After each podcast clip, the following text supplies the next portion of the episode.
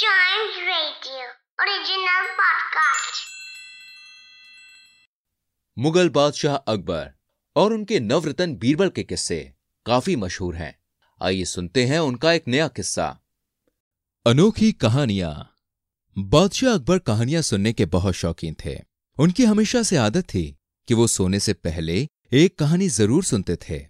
और ये कहानी सुनाने की ज़िम्मेदारी उन्होंने अपने दरबारियों में बराबर बांट रखी थी। हर दरबारी महीने में एक रात आकर बादशाह अकबर को कहानी सुनाता था।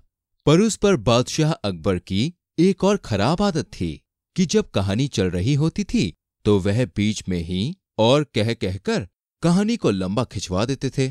दरबारियों के लिए यह एक बड़ी मुसीबत थी, क्योंकि बादशाह तो केवल और बोलकर चुप हो जाते थे, पर कहानी सुनाने वाली की मुसीबत बढ़ जाती थी। एक तो रोज नई कहानी सुनाना और ऊपर से कहानी का खत्म होना भी दरबारी के हाथ में नहीं होता था। एक दिन एक दरबारी कहानी खत्म करके जल्दी घर निकलने की सोच रहा था। लेकिन आदत से मजबूर बादशाह अकबर ने कहानी के बीच में और और बोलकर कहानी घंटों तक खिंचवा दी। दरबारी बेचारा बहुत दुखी हुआ। वह देर से घर पहुँचा और देर से सोया। नींद ना पूरी होने की वजह से अगले दिन उसका किसी काम में मन भी ना लगा। सब दरबारी परेशान होकर अपनी समस्या लेकर बीरबल के पास पहुँचे। बीरबल अपने साथी दरबारियों की बात से सहमत था। कुछ देर सोचकर बीरबल ने बादशाह अकबर को सीख सिखाने के लिए एक योजना बनाई और सभी दरबारियों को वापस घर जाने को बोला। कुछ दिन बीते और बीरबल की कहानी सुनाने की बारी आई। रात हुई और बीरबल अपने सारे काम खत्म करके राजमहल के लिए निकल गया। महल में बादशाह अकबर पहले से ही तैयार बैठे थे। वह जानते थे कि आज कहानी सुनाने बीरबल आ रहा है, इसलिए वह और ज़्यादा उत्साहित थे। बीरबल ने बादशाह के कमरे में जाकर उन्हें झुककर सलामती दी और अपनी गद्दी पर बैठ गया। बादशाह बीरबल को देखकर ऐसे मुस्कुरा रहे थे जैसे मन ही मन कह रहे हो कि आज हाथ आए हो। तो इतनी आसानी से वह बीरबल को जाने नहीं देंगे। बीरबल ने भी मन ही मन सोचा कि आज के बाद बादशाह कभी किसी को और बोलकर कहानी लंबी नहीं करवाएँगे। बादशाह अकबर बोले तो कहानी शुरू करो बीरबल। इंतज़ार किस बात का कर रहे हो? बिल्कुल, जहापना। और ऐसा बोलकर बीरबल ने कहानी सुनानी शुरू की। एक गाँव में एक किसान रहता था। किसान बहुत मेहनती था। हर बार की तरह इस बार भी जब फ़सल के लिए बीज बोने का मौसम आया तो किसान ने खूब मेहनत से पहले अपने खेत जोते और फिर उनमें बीज बोए।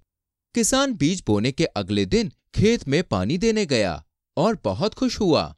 बादशाह अकबर बीच में ही बोल पड़े और बीरबल तो पहले से ही तैयार था।